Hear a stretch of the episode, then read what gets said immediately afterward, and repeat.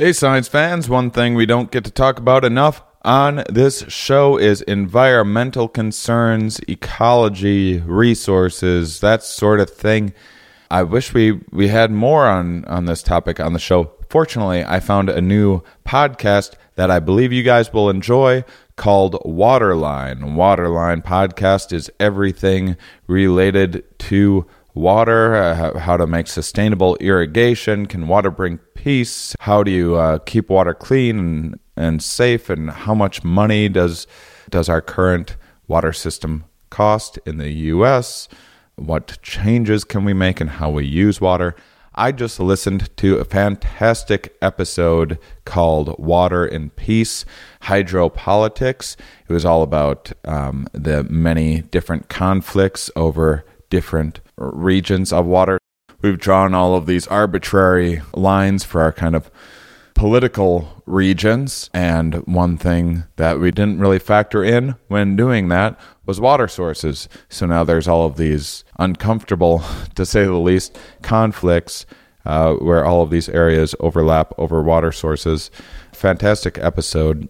The Waterline podcast is an initiative of Israel New Tech, a part of the Israeli Ministry of Economy and Industry. So check it out for everything you need to know about the economics, political, social, behavioral, technological, and environmental aspects of water. Search for Waterline podcast on iTunes or in your Android podcast app.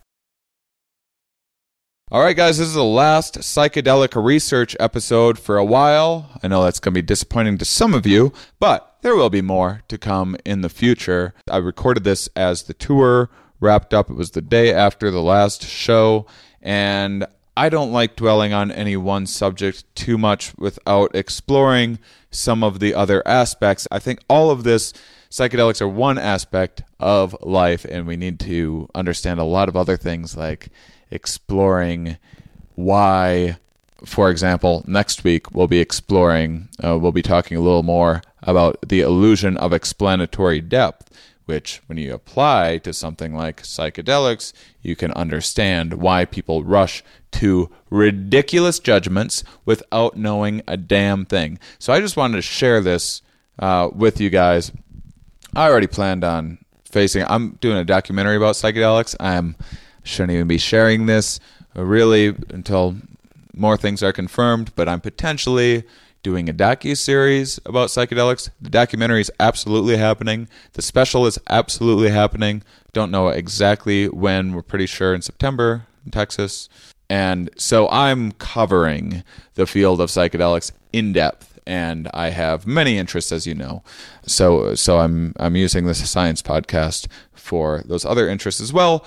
Um, and I didn't want psychedelics to monopolize it. It monopolizes it unfairly in the mind because then when I approach people that have like work do research for a government agency, say, or or have bosses that they need approval before they can be on this podcast, and they look and oh my gosh, there's this person talks about psychedelics. We've been getting sponsorship recently, reaching out to get sponsorship, and there's been certain companies that like see, oh my, oh my goodness, but how are we gonna sell our weird new socks made out of this special string that no one actually needs and is kind of a scam that we're getting people to waste money on. How are we going to uh, we can't associate our product with something that is being used to treat PTSD in veterans. Goodness no. What about the children?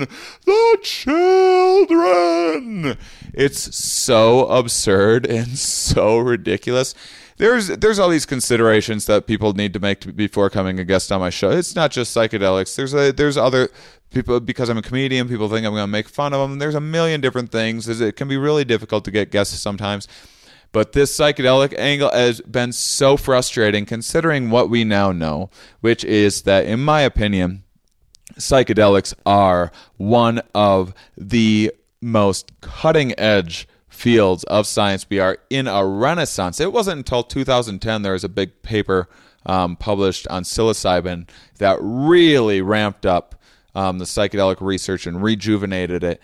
And it's gone in in seven years and it's grown into something that you know johns hopkins is doing tons of incredible stuff and, and maps is really uh, they're not the only organization but they're the rock stars out there they're blasting open the doors going through they're getting fda approval they're they're going to get mdma legalized for clinical use as we've heard before or we're going to hear more about today on this podcast incredible incredible stuff i think they are literally going to change the world. And I bring all this up because the little bit of stigma that I have to work around is their life. They have to deal with this day in and day out. They're raising their own funds. Look, they're not asking me to say this. They're not giving me any money. They sponsored my tour. They didn't give me money for the tour. All that meant it was this cross promotional sponsorship. I wouldn't have taken money from them if they offered. I believe in what they do, and they believed that I was spreading a positive message.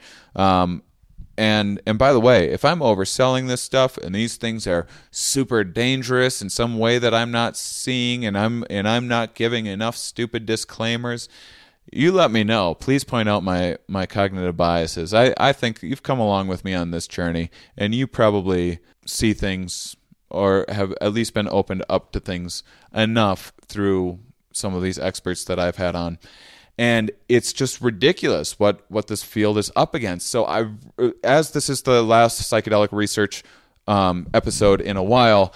I want to really, really encourage you guys. I know I've been asking for money and talk about I'm broke and everything else, and we're, we need to monetize the podcast. But ultimately, the big picture is I think that what organization like MAPS are doing is really creating big change in the world. And the world needs some progress. Doesn't need to go backwards like some people are talk in from government officials talking about marijuana being as dangerous as heroin and ridiculous stuff. We need to move forward, plain and simple. And this is potentially a tool for doing that. And anything that you can do to get involved, even just to research more, to learn more, to sign up for the MAPS mailing list, and any other psychedelic. There's Heffter, there's a million different organizations. Support them all. But if you can give money to them to to support what they're doing and to get this phase three off the ground, the sooner they raise the money for it, the sooner MDMA becomes uh, legalized for clinical use, the sooner psilocybin becomes legalized for clinical use, and the dominoes start to fall and people start to wake up. It often sounds really arrogant when you talk about the, the I you know you hear it from all sides of of like the political. Wake up, sheeple! I get it, but these things can be really transformative and really healing for a lot of people. Not just like maps are you know help people with PTSDs. I I see a bigger picture than that. You know how much incredible material that I've written because of psychedelics. How many ideas that I would have never had. I don't think I would be doing this podcast without psychedelics. They're important to me and they're important to my life. So it's just irritating when I hear crap from like potential sponsor, which is exactly why I didn't want sponsors because I don't want sp- censorship. And by the way, I'm not making this decision to stop doing psychedelic episodes. I had already landed on this, which is even more irritating because if I would have known I would have got this much pushback, I would have just doubled down and done more psychedelic episodes because I don't like being told what to do. But I just really wanted to one more time emphasize a lot going against this. Do what you can to support it if this is something that you're passionate about. And speaking of things that you can do to help, I have a Here We Are survey. Surveys can be fun to fill out. They can also be a little bit of a pain in the butt sometimes. But we've created a nice little survey for the Here We Are podcast. Now that we're starting to get the resources to put more into this, I need to find out who you guys are and more about you. And this podcast is going to start getting better uh, in a hurry. And part of it is we're going to be getting better guests and we're also going to be understanding the audience. Right now, I don't have a clue who you guys are, other than if you come to my show and you meet me afterwards and we have a conversation, which is always awesome when I do get to meet you guys in person. But overall, I don't know who's listening. I don't I don't have a great sense of where you're listening from. Make sure and sign up for Laughable. It will help me with that. But if you go to the Here We Are podcast page. The survey that you will fill out will help me better understand who you guys are. It will give me a lot more leverage with sponsors because I have some dream sponsors things that I've promoted on this show for free before that I really believe in. You know, there's going to be some that I'm going to make some compromises and be like, okay, this is like a useful thing, and okay, this product's. But there, there's some that I absolutely like, really, really believe in that I'm trying to land. That's the stuff that I want to be selling because I'm now realizing that we can move this show forward in a bigger way. So please go to the Here We Are podcast.com website, fill out this helpful survey. It won't take long, and it is at this point the best thing that you can do uh, for the podcast. Enjoy today's episode. Are we? Yes. Where are we? Here. Why are we here? Not entirely clear. We are misfits thrust into existence by random chance with no hints at all as to how we're supposed to make sense of it all. It's immensely bizarre. Here we are. Welcome to the Here We Are podcast, everybody. Thank you, Asheville, for coming out. My guest today, I am so excited. They drove a long ways to be here, and I am incredibly grateful. We have the lead researchers for the Multidisciplinary Association of Psychedelic Studies. Please welcome Annie and Michael Mithoefer, everybody.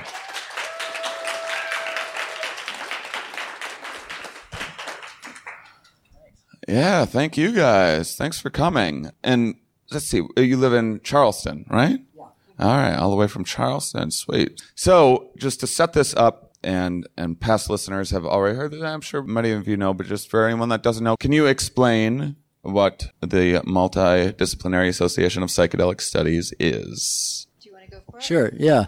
Well, it's a it's really a remarkable nonprofit organization that um, we uh, hooked up with in in the year 2000 is when we started working on on what we're doing now. But uh, Rick Doblin, who is the founder and president of MAPS, started MAPS back in 1984 because he saw that uh, he was very interested in MDMA uh, as a therapeutic tool, and he was actually going to be a get his PhD in clinical psychology and be an MDMA therapist. But he saw that MDMA was about to become illegal, so he decided he better uh, approach it through a, uh, you know, better change the law before he could be a, an MDMA therapist. So he uh, started MAPS to, and the purpose is to bring MDMA and other psychedelics through the regulatory process to become legal medicines.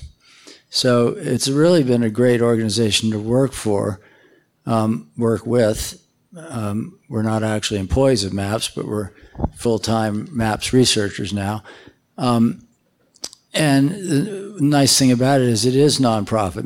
you know, MDMA and these other compounds can't be patented anymore. Uh, they're long off patent if they ever were on patent. MDMA was patented in 1914. But uh, the other thing is they've gone to great lengths to make sure that neither MAPS nor anybody else can get use patents for this kind of work. So it's it's all in the nonprofit realm. Everything uh, you know, nothing about our research participants, but all the other information is available free on the web. Our treatment manual is on the maps.org along with all the protocols. So it's been really a pleasure and they've been a great support in allowing us to work on this re- research for over 17 years now. So I've uh, I believe this is something like the fifth episode that we've had with uh, with um, people that work with maps, and this is like well, I don't know because I'm I'm uh, a little new to this myself, but this seems like an especially an especially exciting time for you guys with some of the news that you got last year with um, uh, being uh, where exactly is it? I always like touching base. It, it's been approved for stage three trials, or is it uh, is stage three already starting? Where are you at right now? Yeah, it's well, it is a little technical. It's not exactly as you say, but essentially it is. They're called um, phases of FDA research, and the final one before applying for approval is phase three. So what we've been doing for the last uh, 17 years is working on phase two trials, and now MAPS has finished six of those, and they're all all the ones I'm talking about are for MDMA assisted psychotherapy for post traumatic stress disorder. So we had a meeting with FDA in, in November and we we don't have actual formal approval of the protocol. That's coming soon. But what we got was approval to proceed to phase three without doing any other study. So it means the phase three protocol will be approved soon, and and we'll be starting that um, this fall, the first section of it, and then the main part next year. So it's pretty remarkable and very rare for a nonprofit to bring a drug through the development stages to phase three trials. Um, and so, uh, uh, by the way, I, we had a lunch quick before this. Um, you guys have been married for how many years now? 44. 44 years, everybody. Wow longer than I've been alive. And how how did how, ancient, right? So I, I want you to share a little bit about how um, you each uh, got involved in this in the first place. I I know a little bit from talking to you uh, off stage, but it's a really interesting story how how you came to how you came to get here. Annie, come on. Okay, yeah. We got to hear from you. Well,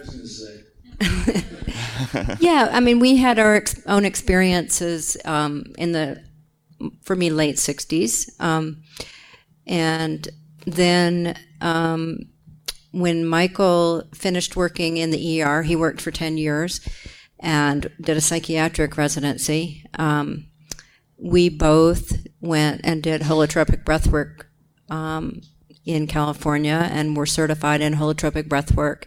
And we started working together in a psychiatric practice, seeing people um, together sometimes and leading breathwork groups for about 10 years. And so out of that work, we saw how um, that was really, really helpful for people with all kinds of, you know, um, psychiatric problems, but also just um, self um, exploration and um, we were always looking for other things to do to help people with any kinds of issues. And um, we heard about um, some studies being done in St. Kitts with ibogaine, and um, we knew about the MDMA work that had been done before it was um, made illegal, um, and how many therapists and psychiatrists had been using it before it was made illegal. So that's kind of how we became in, interested and um, how Michael started talking to Rick about doing some study here in the United States. Um, so, uh, quick, I'm going to edit this out. Are, are you hearing a, a tinniness, a little bit of feedback with Annie? Is there any? You're not hearing that? Uh, does she sound okay? I'm hearing something. There's a little, a little like a hum. If you're maybe, I don't know, turn her down. No, it's something else. Um, may, maybe hold it like a little further from your. I don't know. Okay. Is it? Are you guys noticing that? Okay, I'm just overly sensitive. Okay, okay so, um, by the way, how many of you in here have ever done um, uh, holotropic uh, breath work? Couple people. Uh, a couple people. I, yeah. I haven't myself either. Can can you guys talk a little a little bit about that? We, we've actually mm-hmm. never talked about it on this podcast before, sure. so this is one of the things I'm the most excited to hear about. And I'm doing my first session um, next Tuesday in Boulder, so I'm especially excited to hear about this. Yeah, holotropic breathwork is is a very powerful technique that doesn't involve any drugs. Um, it was developed by a psychiatrist, Stan, Stan Grof, Stanislav Grof, who was one of the foremost original LSD researchers, first in uh, what was then Czechoslovakia in Prague, and then later at Johns Hopkins. And, um, you know, Stan recognized the potential of these compounds and did uh, several thousand LSD therapy sessions during those years when it was legal.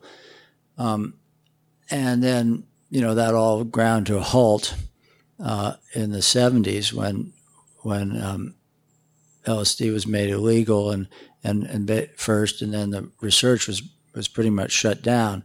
But what Stan had realized um, in as he started encountering all these very unusual but very uh, potentially healing experiences that people were having with LSD, he began reading and realized, well, he thought at first he was discovering some these new realms of consciousness, but then when he started looking into it, he realized, well, people have been describing this kind of thing for thousands of years, and he he coined the term. There, are, you know, two basic states of consciousness: hylotropic, meaning oriented toward matter, which is where at least some of us are in right now, and um, speak hol- for yourself, buddy. That's why I said at least some. Um, and then uh, the other term is holotropic, meaning oriented toward wholeness. And so, you know, he saw that traditions, some cultures used plants like ayahuasca, peyote, ibogaine, but many cultures had other means of reaching holotropic states through breath, you know, prolonged dancing, prolonged drumming, meditation, different breathing techniques. So he realized that it's it's not so much about the substances; it's about finding tools to help people spend some time in holotropic states of consciousness. And in most of these cultures, that was an important part of not only community life but healing. So he he gained a much broader view of um, the value of these states and that there are many different ways to get there. Substances are only one. So when LSD became illegal, he developed a technique of basically, it usually happens in groups. You lie on a mat, start breathing vigorously. There's powerful music to kind of drive the brain rhythms. And then there's um, just a lot of permission to have whatever experience comes with some support if people get stuck to help them stay with it. And sometimes there's body work to help um, work with all the energies that come up in the body. So when I first did this in 1991, I guess, you know, I was, th- I, I did think, well, sounds really interesting, but how powerful can it be compared to LSD or, or mushrooms? but I found out very quickly it, it can be just as powerful, you know, in some slightly different ways. Um, there's quite a bit of overlap, but it's it, it was a really eye opener for me because uh, it sort of helped me realize these states of consciousness are not as far away as I thought they were. You don't necessarily need a powerful medicine to help you get there. And so I think they're, you know, it's a very complementary technique. It doesn't mean that psychedelics, that I don't think psychedelics can be very valuable tools. If you, you don't have to stop doing acid. Right. but I would suggest breathing also. Two things. One, so my very, very, very limited experience is I've, I've been walked through this Kundalini technique that's just like a five minute kind of intense breathing Actually, I was told, I, I don't know how much there is to this. I, because I don't know anything about this stuff. I was told by this person that it's like you're kind of breathing really hard out, out your nose is like a big part of this one particular thing. And you do want to blow your nose before taking part in this is what I found out. But, um, but it, it, uh, it can, I was told that it's stimulating the, uh, the pineal gland and um, releasing potentially DMT or whatever. So I, I, I'm doing this. I'm like five minutes of breathing and I'm going to, tr- whatever. I, I'll like, I'll try to be open minded and do it. Afterwards, I couldn't believe it. It was a little bit like a mushroom trip in a way. Slightly different, a little more chill. And it was definitely, I felt very euphoric and kind of at peace, but it was also, it was a little bit like I, I have limited experience with San Pedro, which is like kind of a more upright, functional, chill mushroom trip in my limited experience. And it felt very much like that. And this is in, this is in five minutes. And so, um, it, I, I can only imagine what you're able to do in these longer sessions. I, what, when you say someone's getting stuck, if someone's getting stuck, someone's, what do you mean by that? Maybe having a difficult experience where, um, they're trapped or they feel confined or they're having some psychological issue that they feel stuck about, um, you know, where they don't see any exit or they want to have some better experience. Mm. Hopeless. Yeah. Kind of like a feedback loop, like Yeah, yeah. almost like when you have a panic attack, where it's just you Yeah, can't kind of snap yeah. yourself out of this out of this loop. Um, and then what? So what does the kind of practitioner? How do you get someone out of uh, being stuck? So in breath work, um, a lot of it is done um, on your own, and then if you are kind of get if you are stuck, then you would ask the facilitator c- to come and and ask you to go back to your breath first. Would be the first thing, and really see if you can try to notice where the stuckness in your body is and breathe into that with more breath. Um, and there might be a little bit of talking but mostly the the breathwork sessions they're like three hours long. Most of them are nonverbal and it's really working with what's happening in the body to help with the stuckness or a few words and more breath. And then maybe some more context later about it like you know looking at the stuckness and talking about it some if you're i mean hopefully you wouldn't be in that stuckness at the end. You'd work with a practitioner and facilitator i mean and work through that stuckness and you would hopefully get through it by the end of the session yeah I think maybe the most important principle in a way of breath work, and it applies very much to what we do with the MDMA therapy, is getting unstuck doesn't involve trying to get unstuck. You know, obviously the overriding goal is for them to get unstuck, but it, but the temptation is always to like move away from the stuckness or think I should be having a different experience. So a lot of what we do is encourage people to experiment with viewing the stuck experience as unpleasant and maybe scary and hopeless as it might feel. Uh, it's if you view it as a an experience that your inner healing intelligence is bringing up for a healing opportunity, then the best way to do is not try to get unstuck, but try to fully experience the stuckness and let your body experience it, let it be expressed in your body, express it in any way you want with words, with screaming or wailing or any way your your body can express it. So it's more like moving deeper into the experience in order to come out the other side with with a healing, a sense of healing, rather than trying to change it directly or move away from it.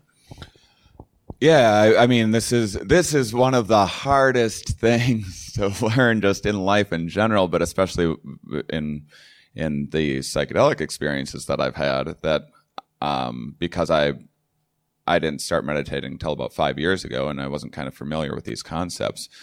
But just training your brain to be like, oh, I don't want to feel this way right now. I don't I don't want these thoughts. Like get them, uh, push them away. Instead, accepting, and then in that acceptance, you can find ways of reframing um, and looking at it a little differently. And that's, I mean, I, I said this last night in my show. People that meditate regularly, when they have these experiences, they're always they always handle them so much better than just your average uh, person that's unfamiliar that might start to panic or whatever.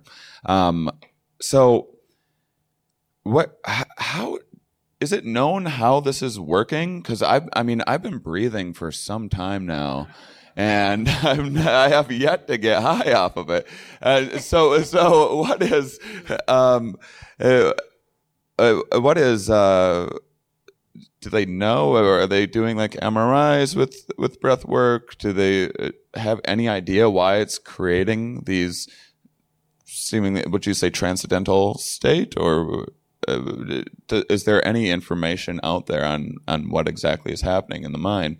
Uh, because MDMA, it seems like, was fairly well understood, and we'll talk about that in in a moment. But Well, and I might argue with that last point. A lot is understood about MDMA, but it's not really well understood why it's so healing in the way it can be. And I, I think the the I'm not aware of any MRIs with with holotropic breath work.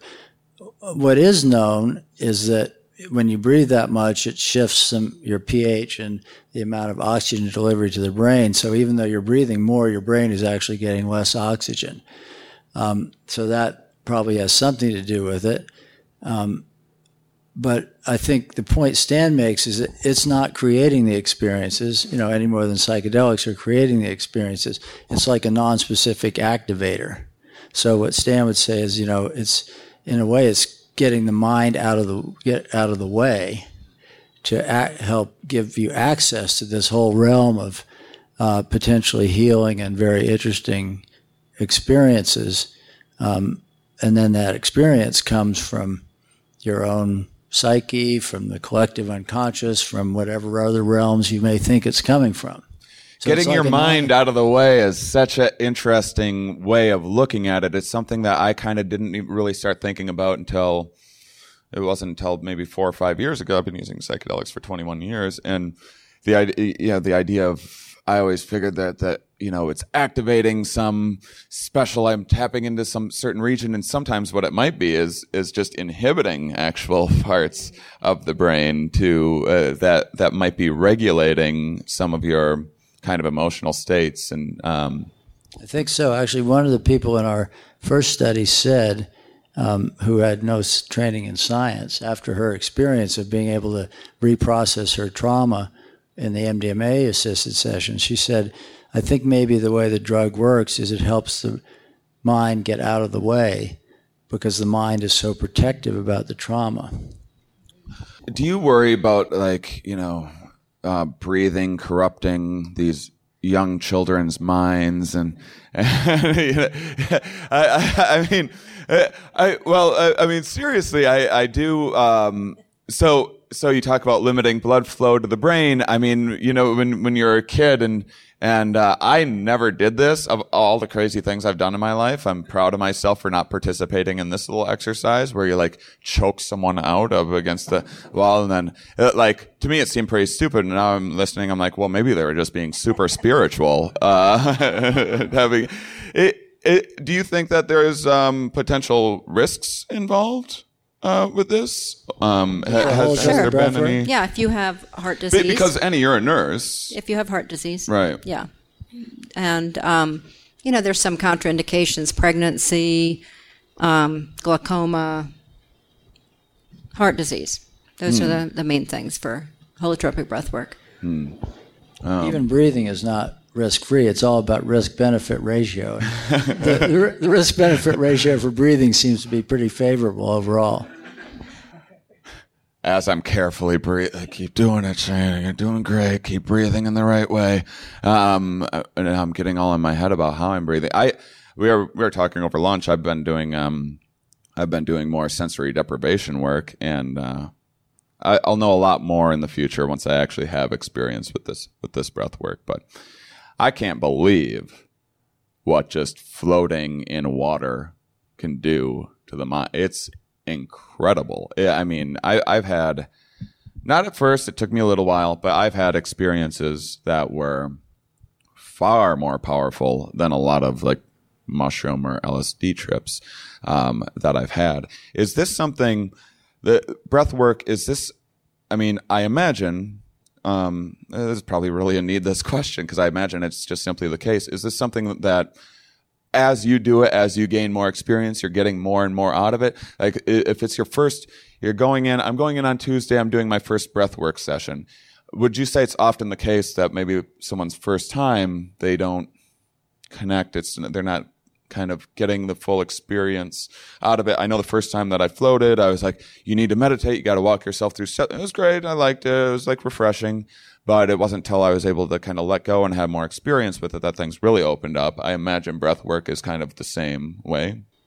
Yeah, right? probably your first time. You're maybe checking out the group and how it works for you. And, um, but I mean, people have very powerful experiences the first time they do it too. So, um, you know, there's maybe both. Um, I so someone goes into one of these and and it's typically i mean i imagine it's a little different everywhere you're sitting in a room of say 20 people and um, did did we already talk about um, screwing up this is our lunch conversation or not but just how it works so there's someone um, sorry, you don't say practitioner. What? Facilitator. Facilitator. There's a facilitator, and then there's they take turns. So there's a sitter ha- and a breather. half breather. the group breathing, half mm-hmm. the group sitting for. So you're right next to someone. Has anyone ever trip sat for somebody before? Raise your hand. If you have a, a few of you. it's a cool experience, right? It's interesting to hear what what uh, can come out of people. So so you get to breathe and then you get to sit and, and vice versa. How do so? Everyone here is now hearing about this breathwork stuff, and I want to check this out. How do you go about finding one of the? I mean, you can Google and find it, but how do you know that you're um, finding a legitimate um, organization? Are there credentials? Are there like certifications, anything like that? Yeah, they're certified facilitators that have done the holotropic breathwork training. And then there's there are other kinds of breathwork, but for the kind that we were trained in, there are facilitators, and there's a, a website that you can find out if people are certified in it.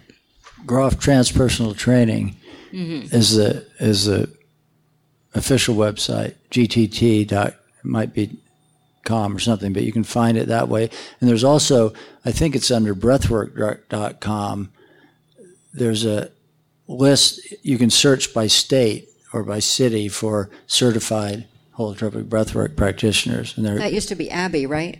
yeah, it used to be Or yeah, maybe it still is AHBI. yeah. You talk about having a male and female um, uh, guiding this. Uh, but- but why is that?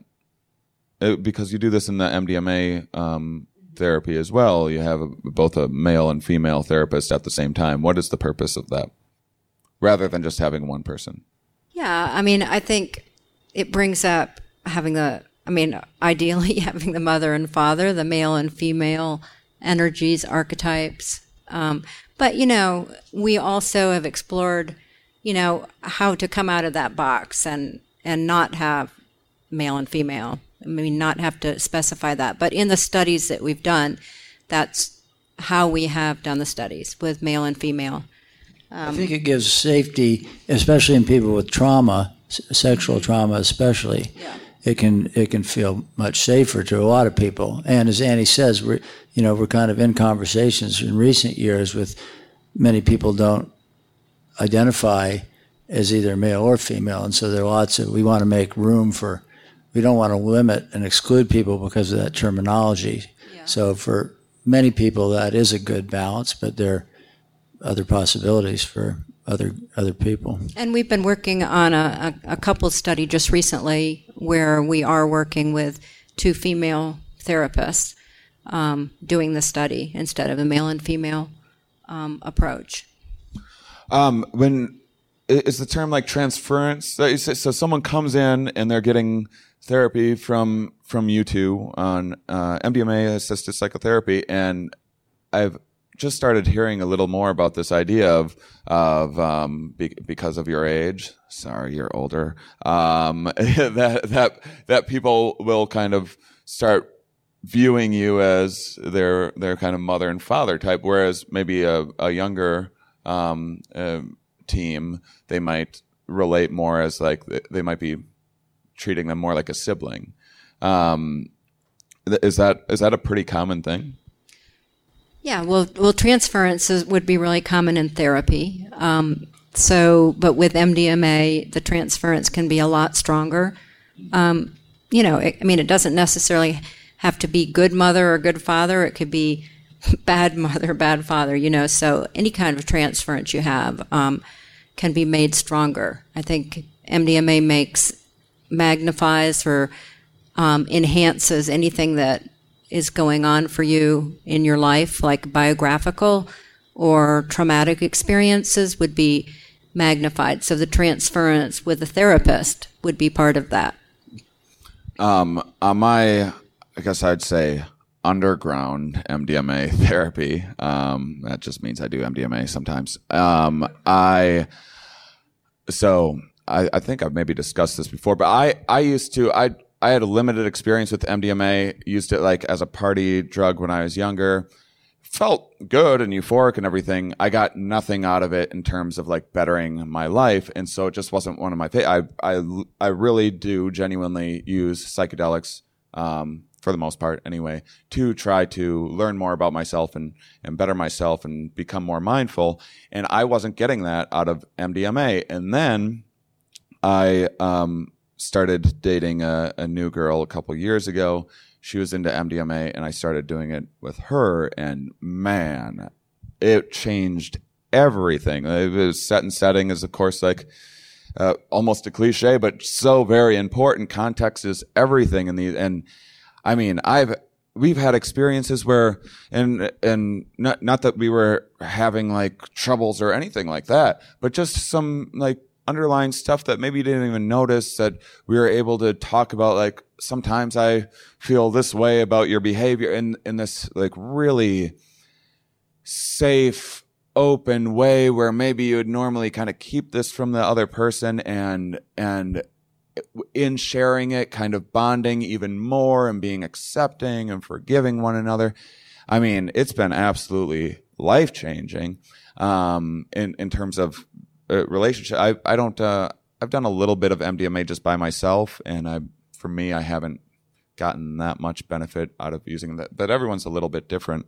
Um, i uh, why is um, you said you, we don't know the answers to this exactly, but what is kind of the working idea right now with what MDMA is potentially doing in the brain that's altering this state that is so beneficial for people that all of a sudden people are able to work through some past sexual trauma or a veteran that is normally just too you don't even want to think about this stuff and push it away. This is some terrifying nightmare that you just wish didn't exist in your brain anymore, and uh, and and you're repressing it and repressing it. What what is it about MDMA that is allowing people to um, heal from this and to process this or whatever's happening?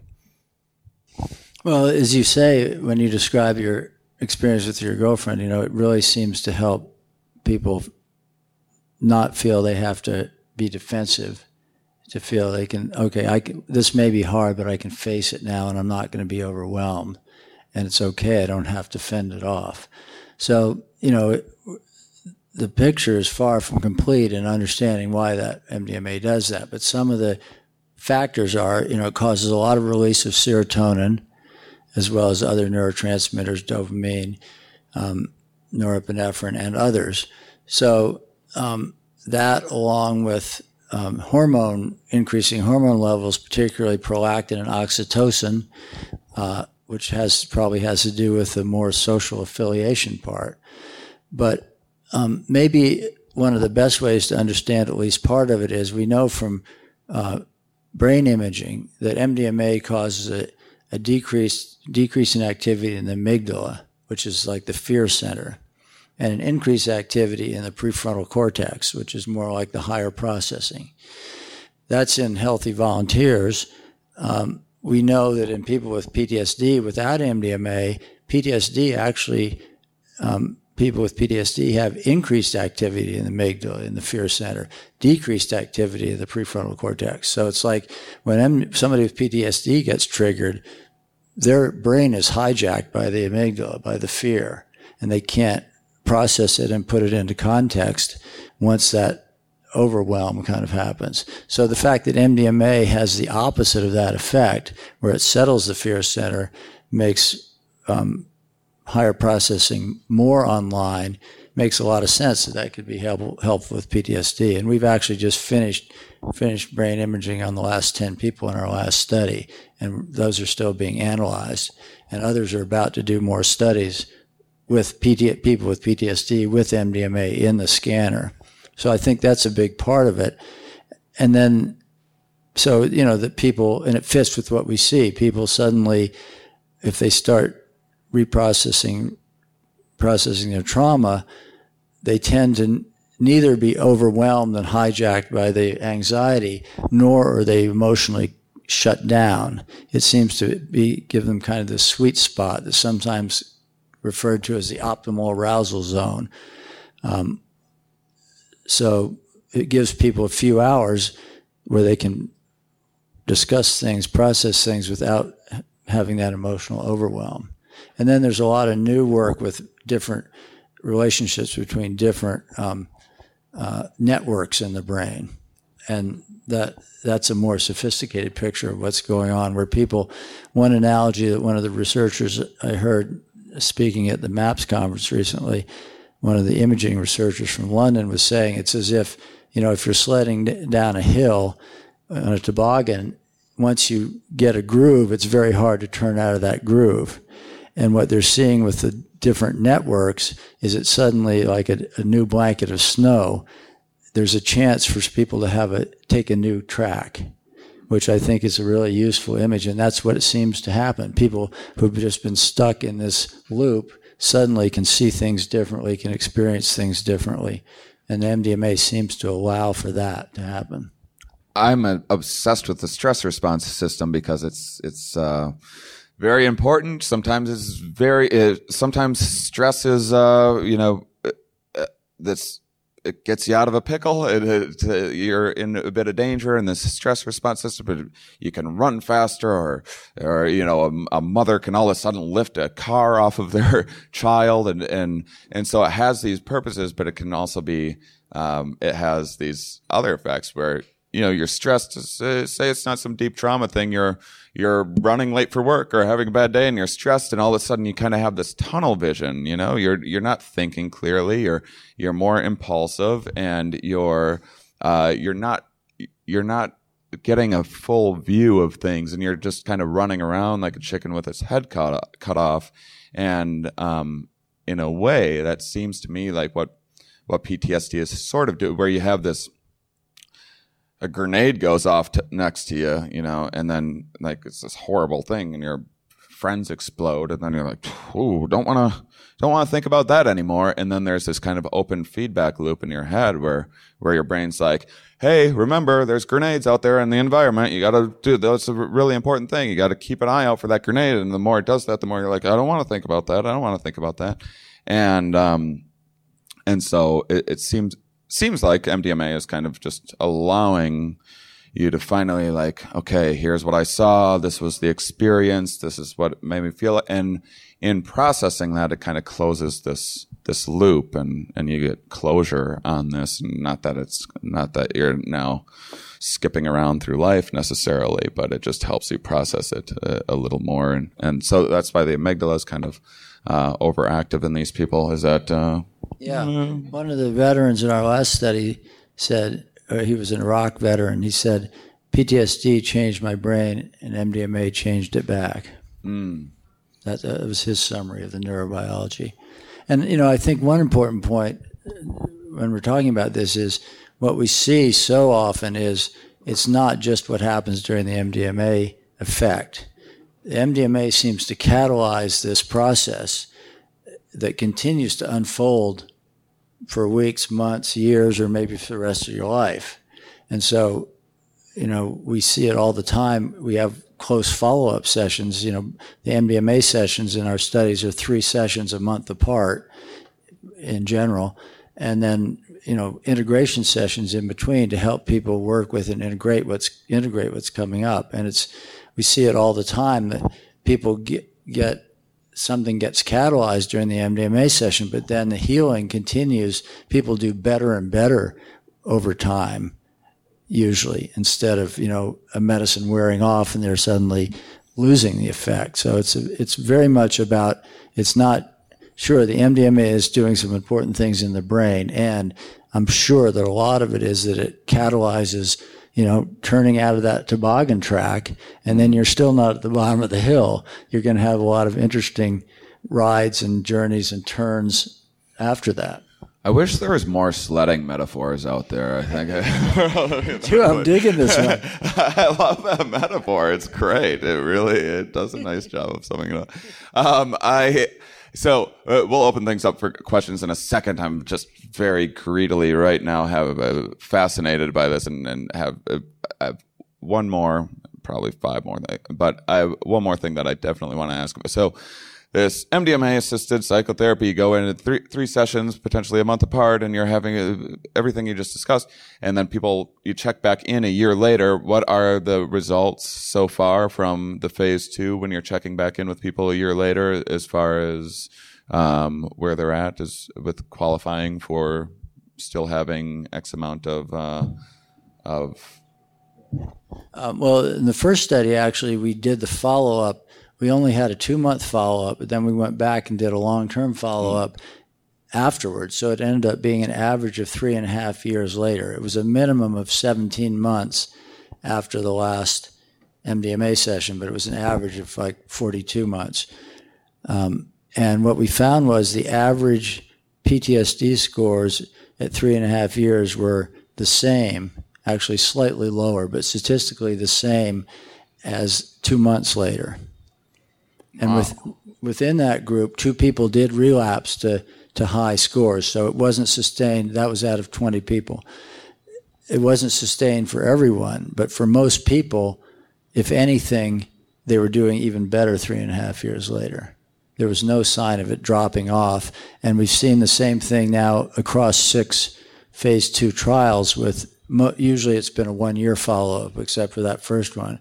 So what we're seeing is one year or later, if anything, on average, people are doing better than they were two months later, which really verifies that idea that it's a process that keeps keeps unfolding in a helpful way if people stay with it. Well, so I asked that because I, I'm very interested in this.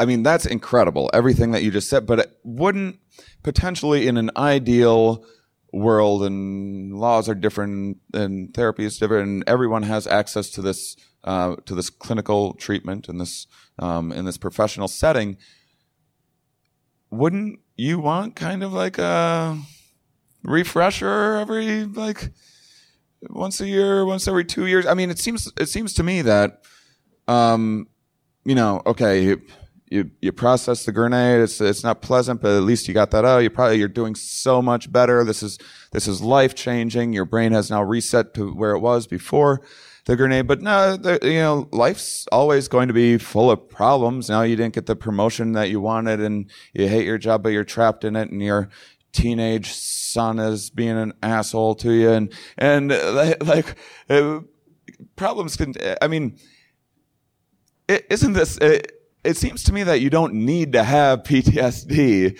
to benefit um, from this treatment. I think pretty obviously, and so why why just stop after that after those three sessions? Is this just because of the confines of the studies that you're allowed to do? Or or is it that people literally don't need it after that? Well, it's for us, it's the confines of the study, but also, uh, you know, what we found is once the obstacle of PTSD is out of the way, people start to do things that they enjoyed in life, and um, you know, find other tools, other spiritual practices, meditation. I mean, art, uh, everything that they couldn't do before, gardening, they start to do. But, you know, we asked that question on the long term questionnaire about would it be good if you could have another session? And a lot of the people did say, um, you know, six months down the road or a year down the road, it would have been nice to be able to have one other session, um, you know, because there is a lot of processing that's happening after the sessions, after the three sessions. It's it's really a lot of work. You know, it's not. I mean, people have this idea that MDMA is like fun and a party drug, um, but in this setting and with PTSD, that scares the crap out of me because someone goes to like a music festival and then all of a sudden they revisit some past trauma and they're in this environment and around people that don't know how to uh, yeah, I mean that can be scary for people. Yeah. We've we've heard people that that's happened for, but you know, it's it's also a lot of work, Mm-hmm. um, and so the integration process and what happens after that can be a lot of work still. Although the you know, hopefully the most of the PTSD is is out of the way. Um, yeah. Do you want to say anything more about? Yeah, I mean, I think it reminds me a little bit of the question when I, that the person at the Ideal Ice Cream asked me yesterday when we were there with our grandson, "Do you want one scoop or two scoops?" And I said, "Well, if you're asking me what I want, I'm going to say two scoops." so, um, yes, I think you would want an, a periodic refresher for many people. Um, so That's it- my new text code with my drug dealer. I would like two scoops. Um, but so, you know, it is pretty artificial. Three sessions is what we what's practical from a research point of view, and it is quite remarkable that even actually a lot of our outcomes have been after two sessions, and people have done very well. Mm. But that doesn't mean that another session couldn't be very useful, especially six months or a year later. You know, with some time. So I do think once it's approved for clinical use, having that flexibility will be a good thing. Having said that, it, this structure of the study forced us to not be able to do that. And there were a few people that really thought they would do better with more MDMA sessions. And we thought so too, but we couldn't do it. So it kind of forced us to say, you know, come back to what we believe, which is that this is an ongoing, unfolding process.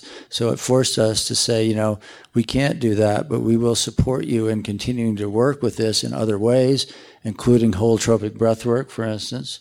You know, this was after the study was over. And with the number of people, it's actually been kind of freeing to be, you know, to escape from that, the, the potential problem is you think you need the drug and you think it's all about the drug and you think you need it a lot of you know often. And that can be a way of moving away from your inner work as well.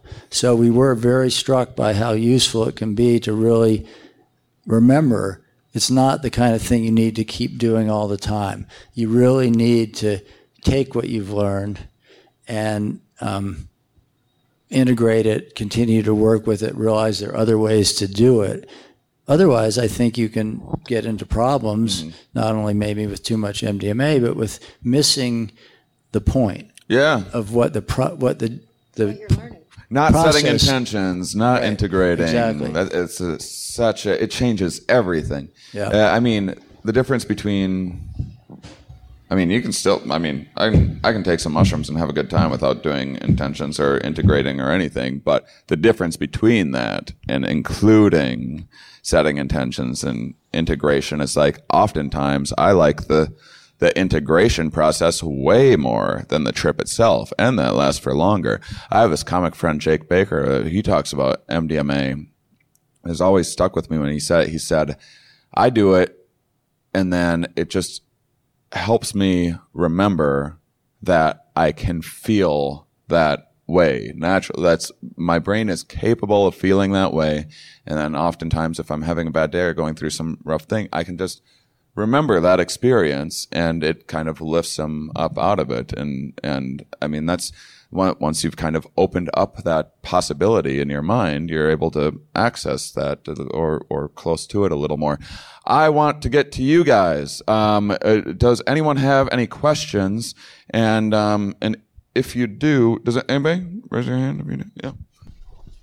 Thanks very much. Uh, my question is about how study participants are chosen, what the criteria are um, what kinds of trauma you're looking at. So I know veterans, you mentioned sexual abuse, things like that.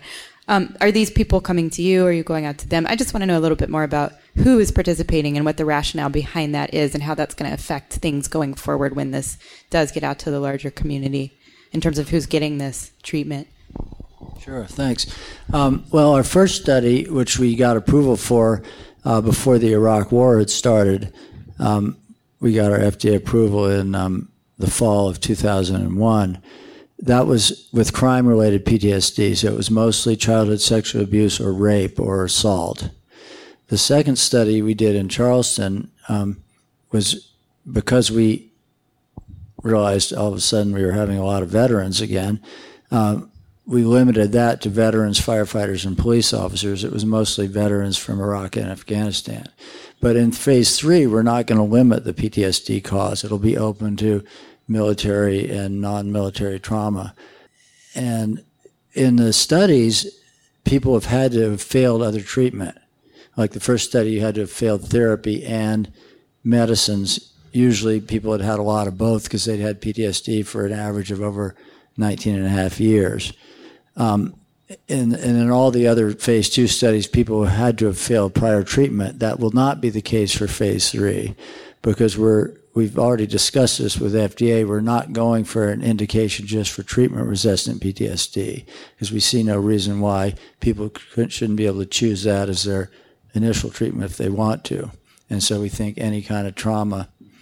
Uh, as far as how they're chosen, basically, you know, there's a list of inclusion and exclusion criteria. Basically, people have to be medically healthy, especially can't have heart disease or, or history of stroke or that kind of thing, just because MDMA raises blood pressure and pulse. Um, and then for psychiatric exclusions, the only real exclusions are um, psychotic disorder, um, active substance abuse within the last 60 days, um, and uh, d- eating disorder, but only if there's active purging. Otherwise, eating disorder is okay. And um, dissociative identity disorder. Those are the those are the exclusions, basically. Um, and bipolar type one, yeah. The, so the reason, nobody, basically. Well, you know, it, there's still a few people left, and you know those. We don't think those are necessary absolute contraindications to MDMA therapy. They're just practical uh, criteria to do it in this very structured, time limited framework. Um, so, and then we just take people in the, we don't pick and choose, we ex- enroll people in the order that they apply and um, meet all the criteria. And the screening is done by outside psychologists and physicians so who do the psychological testing and the medical testing. We've uh, had over 2,000 people call for the second study for 26 spots. How, how many different locations are, are there to, because you're doing several different centers? Well, that was right? just that, that, was for the Charleston site. But in, you mean in phase three? Yeah, yeah, yeah. phase three. In phase three, there'll be 14 sites. Um, two of them will, well, three, two will be in Canada, one will be in Israel. So there'll be hmm. 11 sites in, in the United States. Well, so I'm really glad that you asked that question because one of the things that we should always include, and, and I kind of I go back and forth with how much of a disclaimer, like everybody, you know, everything needs a damn disclaimer these days. But, but the thing, is, like, I'm, I'm not about like, hey, everyone go out and do fucking every drug you can get your hands at all. I, if this is legal one day and this is like a legitimate, uh, you can go into this clinical professional setting and we're going to, and, and someone's recommend it. Absolutely. But I, I definitely worry about the recreational, um, aspect because a lot of times bath salts are being passed off as MDMA, things like that. And so a lot of people don't know that there's, you can, you can drink too little water, you can drink too much water, uh, and it, it can lead, there are potential problems, I would say with MDMA in particular, um, with uh, possibilities of heat stroke or you're at a rave and dancing around and stuff like that. So, so please, anyone listening, please, please, please do your research. I'm not telling you what to do or not do, but just do some research um, and uh, testing kits and all of that stuff. If you are going to, uh, uh you know, do things recreationally, which is not what I'm endorsing. Um, but um, uh, we, we had some other questions. Thank you. Um, so I am an EMDR therapist, and um, I'm currently sitting on two conference proposals to kind of present um, to the counseling profession what the state of psychedelic assisted therapy is at the current moment. Um, so my kind of two questions are: What is you all's general approach in presenting this material that is inherently somewhat controversial to um, professional bodies? And then the second part is what um, kind of efforts does MAPS have in place to connect with other professional organizations or other professions? I understand, um, you know, you're a nurse. I take it um, a medical doctor, and I know um, some of the other leading John Hopkins researchers. She's a social worker. Um, but what are you all doing to kind of um, kind of advocate for this? Well, yeah, thanks switch that back because the yeah, volume is. I used to do EMDR a lot too when I was still doing clinical practice, um, and we're very interested in communicating with uh, other therapists and other professionals. We do a lot of speaking at, at very mainstream medical meetings, um, and so we're we're constantly trying to have outreach, um, and it, you know because it can be. It sounds very strange to a lot of therapists. So we're really interested in having these discussions. I will say, if you would like, I have lots of slide sets about that I've used to present it to people that don't know anything about this and might be very skeptical. And if you want to email me, I'd be happy to share my slides that you could use for your talks. Um, and um, I, I, think something? you know when describing it, I think similar things happen that happen in EMDR, um, where the brain, the inner healer, and the processing takes you in places just like EMDR. So it's not really that different in a way um, to describe. And then we were talking to someone else about um, prolonged exposure and some of the other ways that um, other kinds of therapy for PTSD. And a lot of those kinds of therapy show up in the session.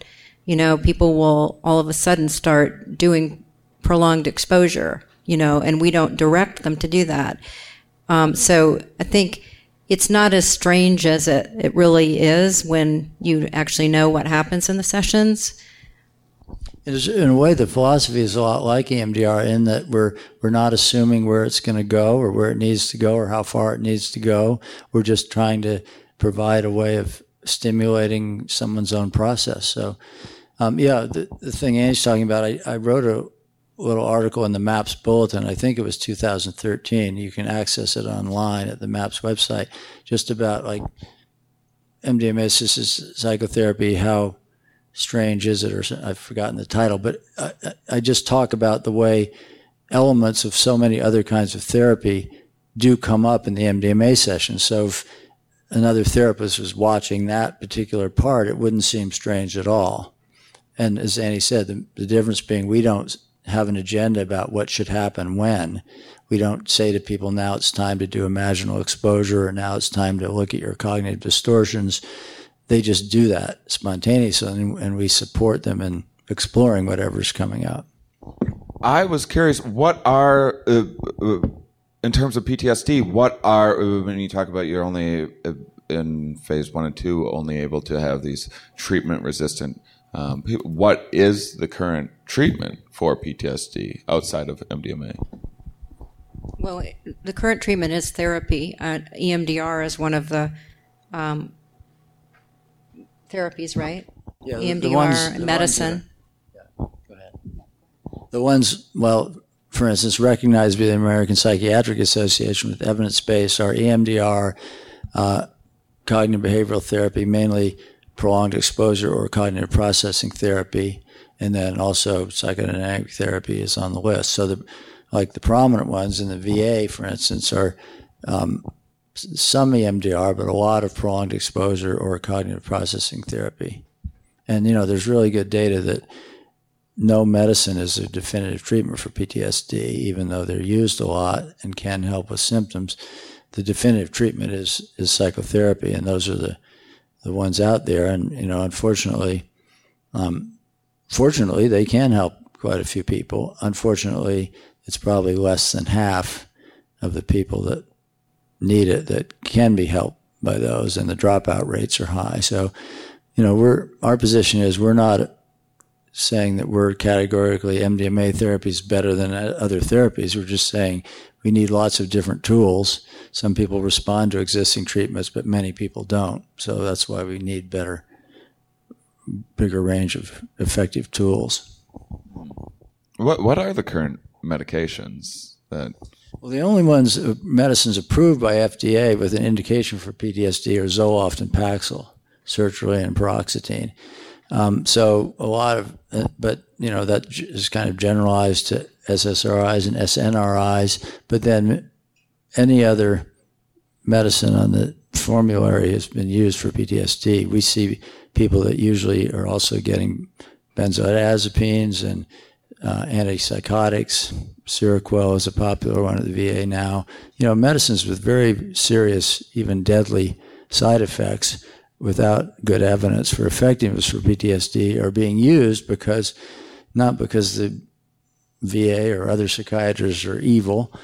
It's because they don't, they're trying to help people with the symptoms and they don't have a definitive way of doing that. So they end up trying all these other things, which have limited success and, and serious toxicity.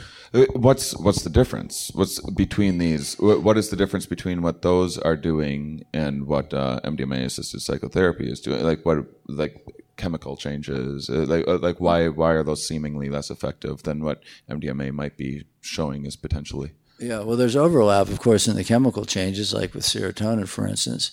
But I think the main difference is those are directed at suppressing symptoms directly, and MDMA is directed at having a therapeutic experience that gets at the basis of the problem that's causing the symptoms. In fact, even maybe magnifying the symptoms in the process. So it's a very different approach. And it, you know, MDMA, these can of course be toxic as well, um, which you need to be careful about. But the fact that we're only giving it like three times a month apart does have real advantages in terms of toxicity. And compared to like Seroquel, people are taking it every day. They're getting metabolic syndrome and diabetes and things like that. So that's another part of the that I thing I like about this model. We're not talking about daily medici- medication. Um, by by the way, um, oh Eric, you had your your hand up. Um, this is uh, Eric Osborne. He has a really really cool. He does these retreats in Jamaica um, where psilocybin is legal. I'm doing a ten day retreat with him um, just after Thanksgiving um, this year. I'll be doing a show there and everything else. So you should talk to him afterwards if that's something that sounds cool to you, and it should sound cool. You had a question, right? Thank you, guys. Uh, yeah, I have three, so feel free to answer none or all.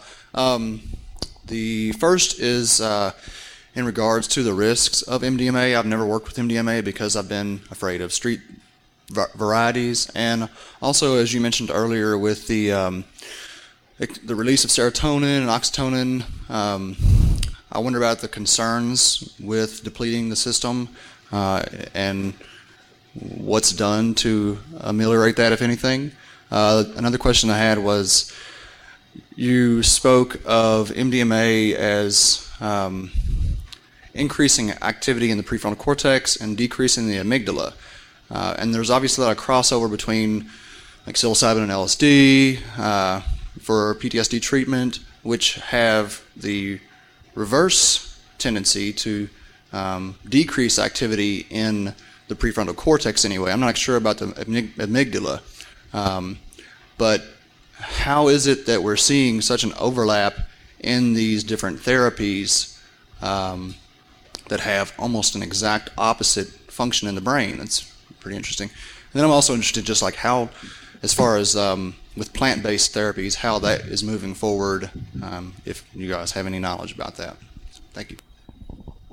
Um, Does anyone else have 30 questions? uh, let's see. Um, so the first one, tell me what the first one was again. Uh, the, the excessive release of serotonin. Oh, right. Yeah.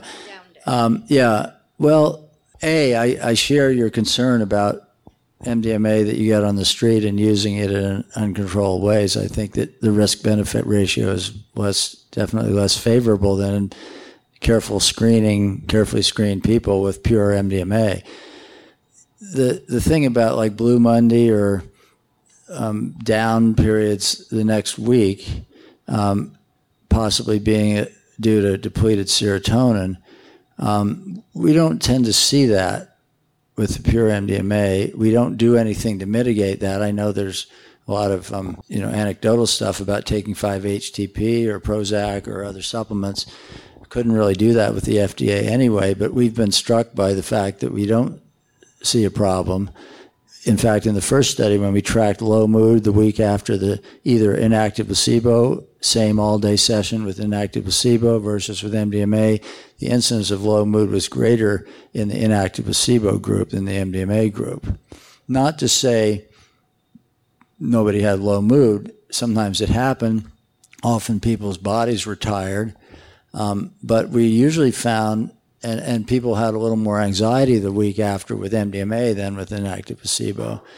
What we saw was if we f- were in contact with people and if they were having trouble, we would have an extra meeting with them and work with the content that was connected with those feelings. It was actually part of their process that they could work with and move through successfully. So I suspect, I don't know, but I suspect that in a lot of cases with recreational use, where Shane says stuff may be coming up at a party and you're not prepared for it. I think maybe a lot of what happens is people have unprocessed material that was trying to come up during their session and then they're stuck with it the week following. So I think that may be part of it. Can I say something? Yeah. And, and that doesn't mean that people aren't really tired. Um, we've had people who were tired the next day and just felt like taking it easy all day, which, you know, we've encouraged them to, to do that. Um, but then some people have wanted to, to uh, you know, walk a really long distance and, and been fine with that. And I think what Michael was just saying about the emotional um, part of it is that we've had people that have gone through the whole session and have processed really, really hard stuff and never cried. And then two days later, they find themselves crying for three hours. And for us, we don't see that as a problem. We see that as a good thing. They needed to cry about all of the things that they had just talked about. And and were able to talk about and connect with without so much emotion. And then to have support, you know, to be able to cry and, and actually have the emotion a few days later was, you know, a good thing. So one of his other 40 questions was about how, um, I think I got the, one more dig. I think I remember um, the others. Uh, yeah. Oh, you do. Okay, okay, So the I think the short answer to number two, why MDMA and psilocybin both help for PTSD, and but have different effects. I think, well, there isn't really data yet with psilocybin, but I think it's very promising for PTSD also. Um, I think the short answer is they're both just different ways of reaching a holotropic state that allows the inner healing intelligence to be manifest, and they just do it in different ways. I think that thing about MDMA with the amygdala may be particularly helpful for many people with PTSD because it's less likely to be a, as frightening an experience, although sometimes it is still very frightening. So I think there's some features of MDMA that are particularly well suited for PTSD, but I, I think probably psilocybin has great potential for that too, as it, you know, the Hopkins team and the UCLA team and the NYU team are showing that it can be very good for end of life anxiety and, and addictions too. So, um, and the third one about plants. I just was interested in plant-based therapies and how they're progressing with, you know mescaline or psilocybin, uh, if that's moving forward at all. Yeah, the psilocybin research is moving forward very well. They're a little behind us in getting to phase three, but not by much. Um, the others, there's been less work, but I think they're coming along. Is the psilocybin synthetic or is that whole plant? Okay, right. They are using synthetic psilocybin. Good point. Yeah, um, it's more difficult. Like I was down at Deborah Mash's clinic in St. Kitts many years ago, where she was doing ibogaine studies, and it was very, very expensive and difficult to get the, you know, standardized plant material. But I think that's coming along more slowly. Um, you know, it makes me think of it. We were at Albert Hofmann's 100th birthday in Basel, for a meeting, and somebody asked him, "Well, isn't it better to use plant-based medicines than synthetic medicines?" And um, he said, "Anybody that thinks there's a difference doesn't understand the relationship between consciousness and matter." I mean, as someone who mushrooms are probably mushrooms and DMT are my two favorite, but mushrooms are have been absolutely life changing. DMT is just fascinating to me, but uh, mushrooms have been the most therapeutic thing that I've ever done. But even that, I do. I mean, you gobble a bunch of mushroom caps, and sometimes all of a sudden you don't know, like all of a sudden one chunk of it metabolizes all at the same time, and you're like, wow, and then like, uh, and then you're.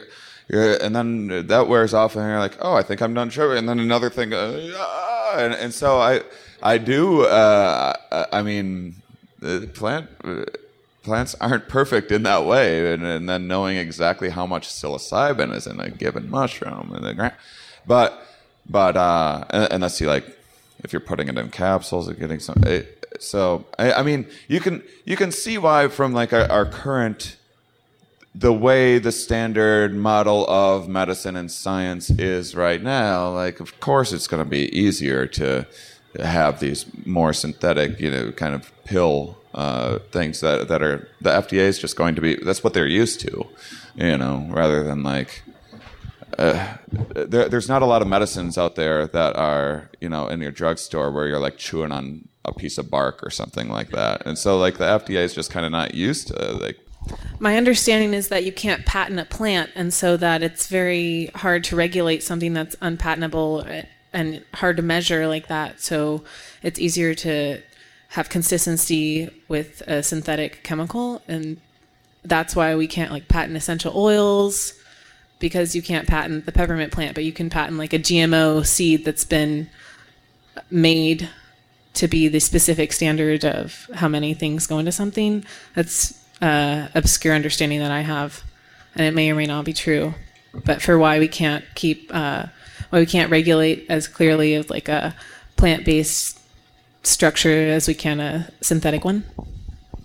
I guess it's more, it's harder. I mean, I'm not an expert in that area, but of course they're regulating cannabis now in a bunch of places, and they can measure the amount of CBD and THC at least. And I do, I do want to say that I think there's, there is I agree with Albert Hofmann. I don't think there's anything wrong with synthetic uh, compounds either. And I do appreciate that if these plants have been used for thousands of years, that's a very nice safety profile to have, I think. Yeah, that we've evolved along with these uh, these things. I, so like you don't have to stop stop chewing on bark. Is that the main message? Yeah, yeah. I I mean, it, I mean the other side of it is is that uh, say you take something with like essential oils or whatever, like like the negative side is that's like a workaround for potential charlatans out there that can have things that are at best placebos, at worst actually harmful, and and then they're like, here, take take this, and then like you know you'll have like the the the, the wisest erection you've ever had. It's always weird, like stuff like that, like in these, in these booths. And I'm not saying the stuff that there aren't amazing, helpful things out there, but there are. I mean, even at the psychedelic science conference that I attended, and some of the booths, some of the like some of these. Uh, first, uh, that was the strangest thing when it was like, you know, these are very open-minded people. That, these are my peeps, you know. These are people, uh, uh, you know, searching for greater knowledge and all this, and and then it'd be like, and this thing will give you a boner. That's just that's humans for you. Um, well, animals uh, in general, I suppose. But but. uh I mean, I, I, think that there's uh, there's also just a negative side of those of those unregulated things um, potentially. Hey, so my understanding of most drugs is the drug has to be at the right place at the right time for a fairly long time, especially with something like the SSRIs and SNRIs. So, what's so special about psychedelics, in, in your opinion, that they can be there for such a small amount of time and still have those same just huge long-term effects on the brain? Well, I think it's that they're they are tools for accessing holotropic states of consciousness, which are inter- inherently valuable for healing and learning and broadening your experience. So it's, I think that that's what the long-term effect is, not the not the pharmacological effect of the drug lasting long term, but the pro- the deep inner process that unfolds as, as a result. Is that does that answer your question? I, I mean, I I would say that like uh, so there's not chemicals that like still there's not like this permanent like chemical change in your brain, but because of this experience, it's reframed. I, I don't think you need psychedelics for this. I think that you can go and travel and like see a new culture and and get some a fresh look at your life and some insights. There's a lot of ways to do this, and psychedelics are just like a real fast like it's it's like those new kind of experiences and reframing on steroids is how I think about it. Yeah, it's like George Greer, who's a psychiatrist that worked with MDMA when it was legal and published some reports, said there's nothing you can do with MDMA that you can't do without MDMA. You just might not get to it in this lifetime. I think the other thing is maybe uh, people access spiritual a spiritual connection that maybe they didn't have, um, and that is something that can carry them through life. I mean, it doesn't necessarily mean that it's religious, but there's some of their own connection to something or nature, which you know can change people's lives. Yeah, in the Johns Hopkins psilocybin research, they tracked mystical experience. They've got a states of consciousness questionnaire, which you know has a threshold for above which it means you've had a full blown mystical experience. And they saw a very high correlation between mystical experience with psilocybin and outcome in terms of anxiety and, and those symptoms. With MDMA, we ended up in their second study, we used the same measure of theirs. And it was interesting with MDMA, we about 30% of people had a full blown mystical experience, but it did not correlate with outcome it was very important for those people. It probably correlated with their outcome, but we saw people that had did not have a mystical experience have just as good an outcome. So it was quite individual. we're tracking their PTSD symptoms, right? In terms outcome. of outcome being decrease in PTSD symptoms. Yeah, right. thanks. I, I like that Johns Hopkins also has like they categorize what a mystical experience is. There's like five or six criteria. That's like uh, oh, what's that word? And I always forget the the the f from um that it it's a word that literally means hard to put into words, and I'm having a hard time putting it into. It's so funny. Uh, uh, uh, yeah, yeah, yeah. Uh, and then and then it's like I think another one is it's seeming like a completely different um, reality than this. Another one is that it's um, uh, like clear, uh, like nothing seemed more true, um, and and then it's temporary. Oh man, that's four. Come on, Shane. I'm doing great. Believe in yourself, buddy.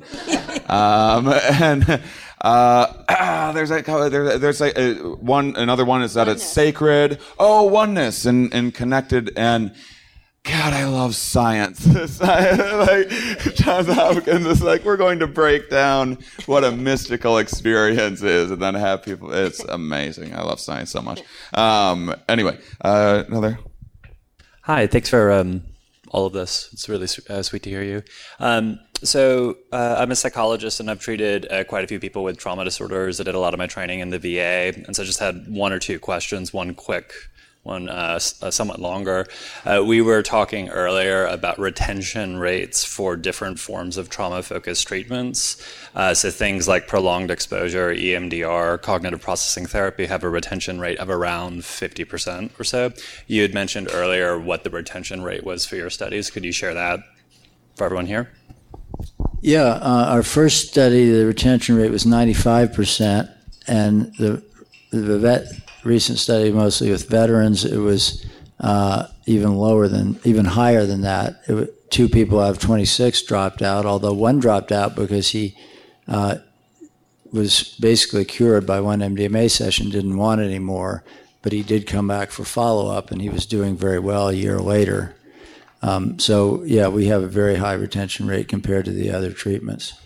Excellent, thank you. Um, and then the other piece is that in, in post traumatic stress disorder, there tends to be a couple different symptoms that cluster together. So, one is re experiencing, which is basically the, the thought, the memory of the experience showing up again and again. Uh, one is avoidance, which is the particular behavior. Someone will avoid crowded places or avoid reminders that show them. The third is thoughts. Um, so, it's usually uh, the world is dangerous and I am not able to take care of myself. And the last is hypervigilance which is essentially the, the baseline set, sense of not being safe.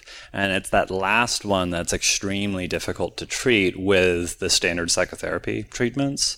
Um, and it's also one that shows up for people that have uh, compound PTSD, so you know, repeated childhood abuse, that sort of thing. So could you comment on how the MDMA assisted therapy helps with hypervigilance symptoms in particular?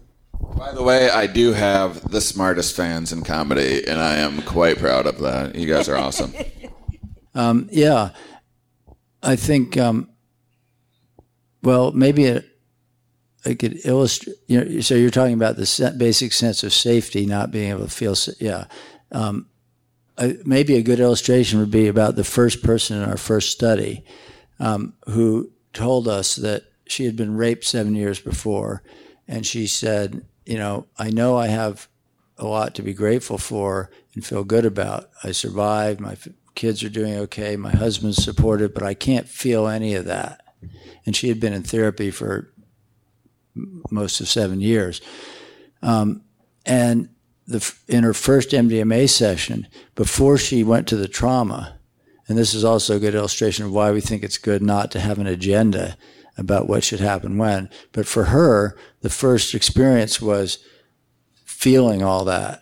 She suddenly could let all that in. She felt the gratitude at having survived. She felt the safety that was there for her in her life.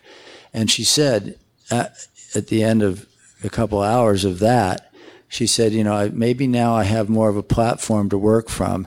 Maybe now I can process the trauma. And then she went on and processed the trauma. But as you're saying, that first piece was really necessary for her to effectively process the trauma, it seemed. Yeah, I think another thing, um, you know, um, Michael has been trained in internal family systems, um, which is um, a way of working with the parts of ourselves. You know, often we hear people um, talk about, well, one part of me wants to move to Boulder, but another part of me wants to just stay in Asheville. And, and so in when you're looking at hypervigilance with especially the veterans, but I think overall you could do this with anybody with PTSD. Very often there's the part that was the warrior, was the person that was in Iraq, and the the part of them that that they feel like kept them safe. And that part has not gotten the update on no, you are safe. You're not there anymore. And so some of the times part of the work is updating those other parts or, you know, the brain. I mean, the brain is obviously part of this into realizing, you know, that you are safe. And so the MDMA also having that, maybe during that session, they have that experience of, oh my God, I am actually safe. I'm living in the past. And so you know, that's where also the present moment or like mindfulness comes in, where people actually get to experience what it is like in this present moment. I'm not in Iraq. And so having that template from that session to go back into life, it, it's a new template and a, a new place to start. And nowadays, more people are moving from Boulder to Asheville than from Asheville to Boulder. Thank you all uh, so much for coming. It's uh, fantastic to be able to listen to you speak. Um, I've got a question more about uh, the holotropic breathing because I'm not terribly familiar with it, and I know we talked a lot your, a lot of your researches uh, with MDMA and PTSD specifically. Um, is there a specific uh, condition or environment where holotropic breathing is really beneficial, PTSD, depression, something of that nature? And do you see the benefits? Because I'm really interested in the fact that it's without a substance that you can, you can in theory, I suppose, do this. I, again, I don't know very much on your own. Um, is there benefits to that in conjunction, like after MDMA treatment? This may be outside of the research itself. I'm just more curious because I don't know a lot about it. Um, can you speak more about that and um, you know the applications of the holotropic breathing, maybe in their interactions with MDMA treatment? Um, yeah, I think that um, holotropic breathwork is would be great for integration, and in fact, for people who have when they are terminating from the study and they want to have another way to keep working, we very often we send them to you know groups that we know are going on and it's not only having the, the breath work themselves, but also having that community that understands what they're talking about. Because, you know, a lot of psychiatrists and therapists don't understand about psychedelic experiences and psychedelic therapy or MDMA therapy. So when you go to the breathwork groups, it, it can be something that is a familiar kind of thing you're talking about, how, how you've accessed it. And, um, yeah, I mean, I think breath work, I mean, it's great for everything. It's really great for people who have had sexual abuse, but you want to go to uh, a group, a facilitator that you feel safe with. You'd want to have like a male and female, I think, be there, or at least feel safe with a facilitator. Um, it, we've had people who've had depression and um, PTSD that have come to our groups and anxiety. I mean, for anxiety disorders, it's really great too. Um, but you know, it, it takes a, it may take longer. You may have to go, you know, monthly for a while to deal with some of the things that I've just mentioned. I think one of the exciting things about uh, the these holotropic groups that is that uh, what a way to what a great way to like meet new people and new friends. I mean, look, if you're into cars, go to a car show. You'll make new friends that are interested in the things that you're interested in. If it, it can be really, really hard. If you came to my show, you heard me say this again and again last night. It can just be really hard for us to meet one another. And, um, and a lot of us are like in the closet. And I do believe this stuff is important. So what a great inroad to like meet a few new people and and uh, yeah so that's that's exciting let's do uh, we can do like one or two more i i, I gotta uh, let these guys uh, we'll do two more. Uh, can we do three more? Is that okay with you guys? Okay. Well three more and then uh, cool. Hi thanks for coming. Um, i have a question about if you guys accept someone into the mdma treatment is there protections for them? Like i for example i work for a nuclear power plant, and the NRC dictates all of our like drug use and drug testing. And if I was accepted, was there be, was there be protection for me, you know, against like if they found MDMA in my system? I know it doesn't stay in your system that long, but we can get randomly tested and stuff like that. So it's like the yeah, we give people a wallet card that says I'm in a research study, and I may it may cause me to an FDA approved legal research study that may cause me to test positive for drugs of abuse. Hey, so. can I have one of those cards? we'll be selling those at the door. That's gonna be. Oh, what a great thing for my merch table! I thought this adult coloring book was pretty. Cool. I'll clever. have to suggest that to Rick for a fundraiser. That's amazing. Thank you again. So, um, I was also wondering kind of piggybacking on the holotropic breath work, I teach yoga down the street, and a woman uh, named Harriet Nettles recently introduced me to trauma release therapy, where you induce tremors in the body and it helps release emotions stored in the deep fascia. And I've gone through like five sessions with her, and it's been amazing because I've been using psychedelics for since I've been a teenager and cannabis uh, for like emotional therapeutic use and like physical stuff. And uh, it was cool to be able to, like you said, do something that was not a substance with, outside of myself. And it was amazing to like go through that process and feel the breakthrough several different times of like the vulnerability you have within yourself that you're like really tapping into that and i think it would be a really cool thing to be able to piggyback with the MDMA research because it's not a verbal thing and you don't have to actually go back and revisit the trauma. It's just like physical release and kind of like a dance, dance release or something like that. But you're guided through the process and it's really amazing because it takes like an hour and each time I did it, it felt even better. And like the sense of euphoria afterwards was amazing. And that's something that I think you guys could definitely connect with because it, it's really prolific in terms of how you don't have to actually talk about the issue that happened. And sometimes that's even more traumatic for people to go back and like have to relive that trauma. So it's really cool um, thing to look into. And also, you were talking about plant. Uh, liberation of plants and stuff. Uh, this is kind of irrelevant to MDMA, but locally here in Asheville, on this Tuesday, the Asheville City Council is going to be voting on a resolution in support of medical cannabis. And you guys can find more information at, at yesnccannabis.org.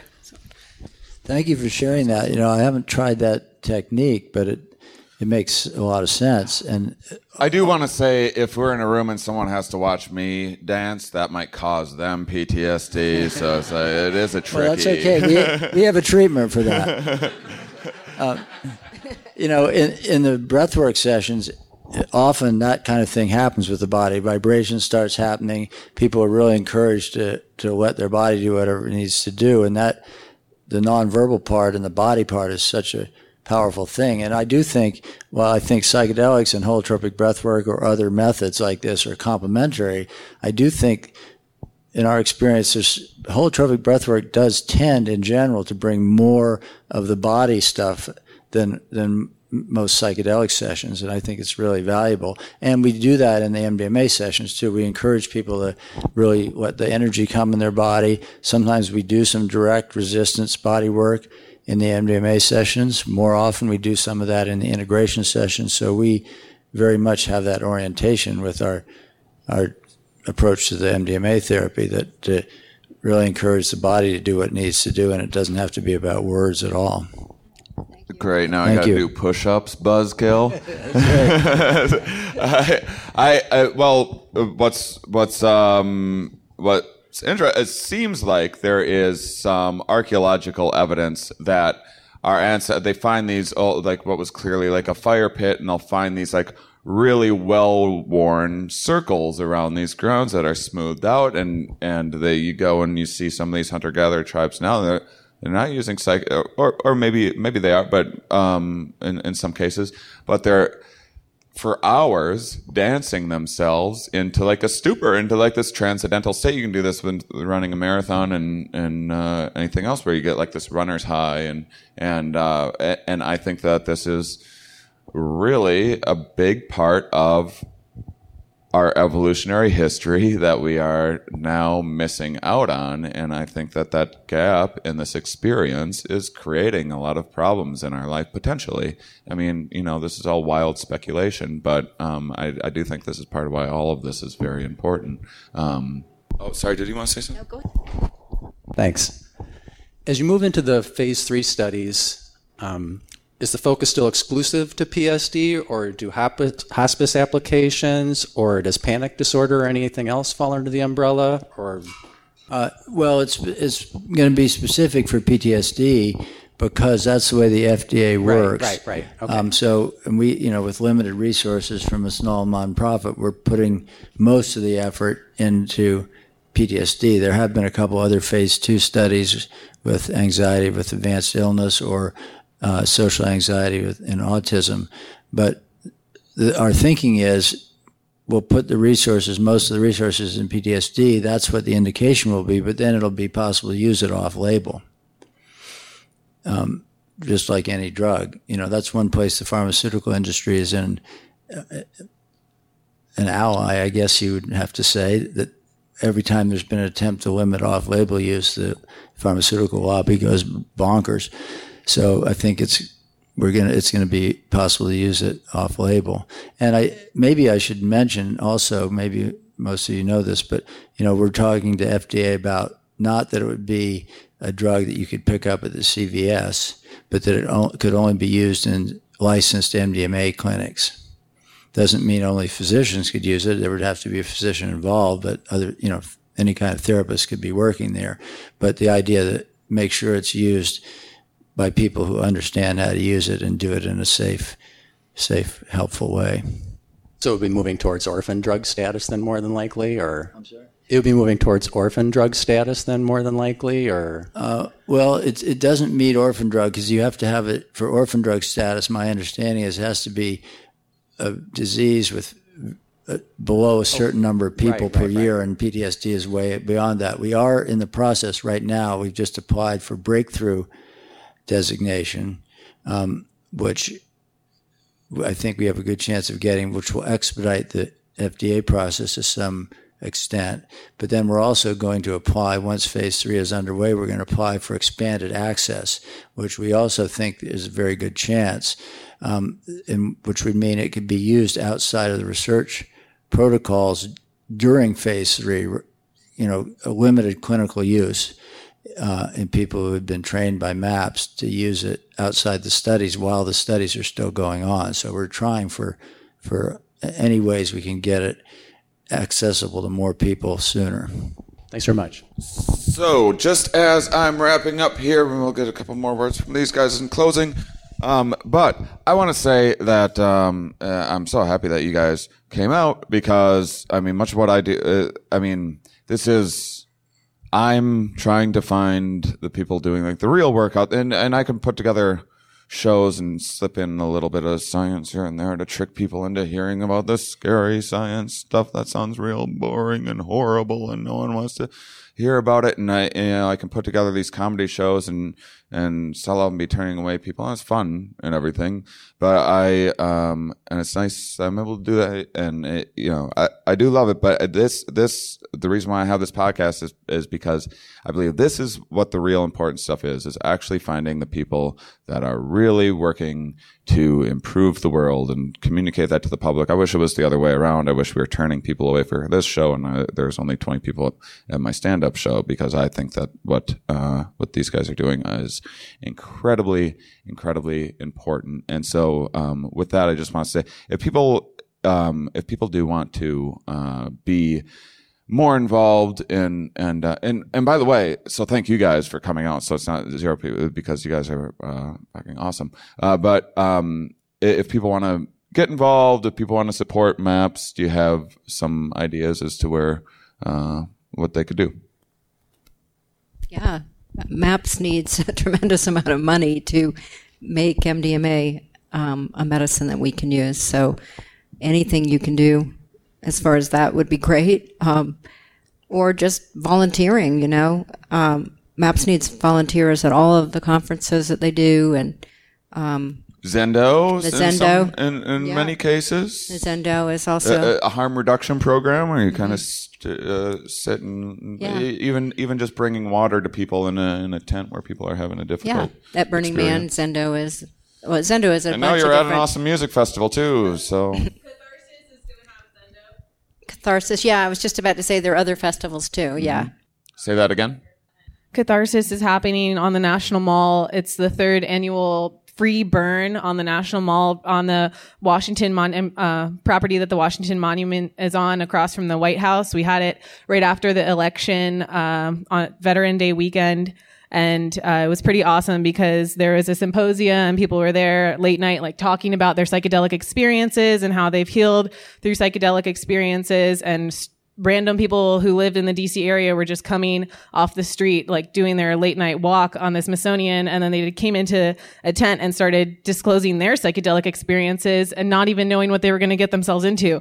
So it's a really awesome experience. And it's like only eight hours away. If you guys want to like caravan up there, you can do, um, offerings and bring your own gifts because it's a free burn, which is like the only free burn in existence that I know of which is the whole idea behind Burning Man. So it's an awesome place to plug in and get plugged in with the Zendo community and maps.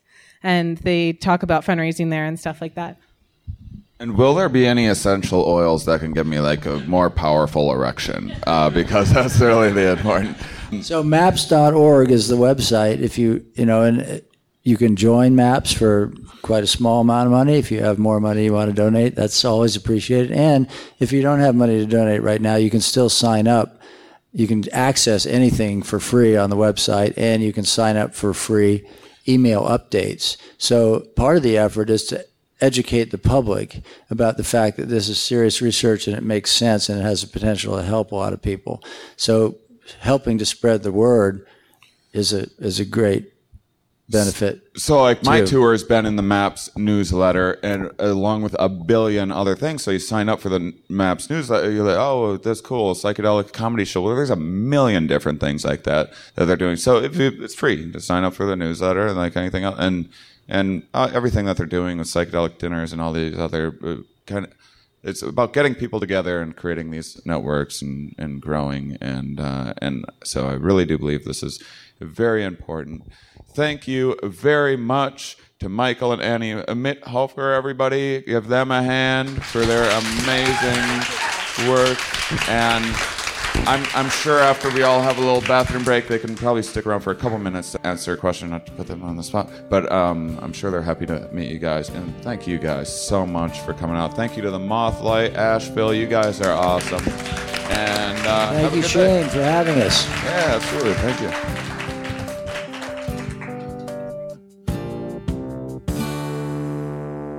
All right, guys, got a return guest for next week, so I have some suggested listening if you haven't heard to the episode with Philip Fernbach. We talked about the illusion of explanatory depth, or maybe you're the type of person that wants to listen again before this episode comes out. He has a new book out called The Knowledge Illusion Why We Never Think Alone. And this is all about why we rush to judgments on things and think we know everything about everything when we don't know that much. Uh, this is a lot of what this podcast is about illusion of explanatory depth. Get that concept in your mind, it will open things up for you, and it's a big one. So, again, if you're new to listening to this podcast because you're like, ooh, I'm into maps. This is a interesting sounding podcast. Maybe I'll check out more.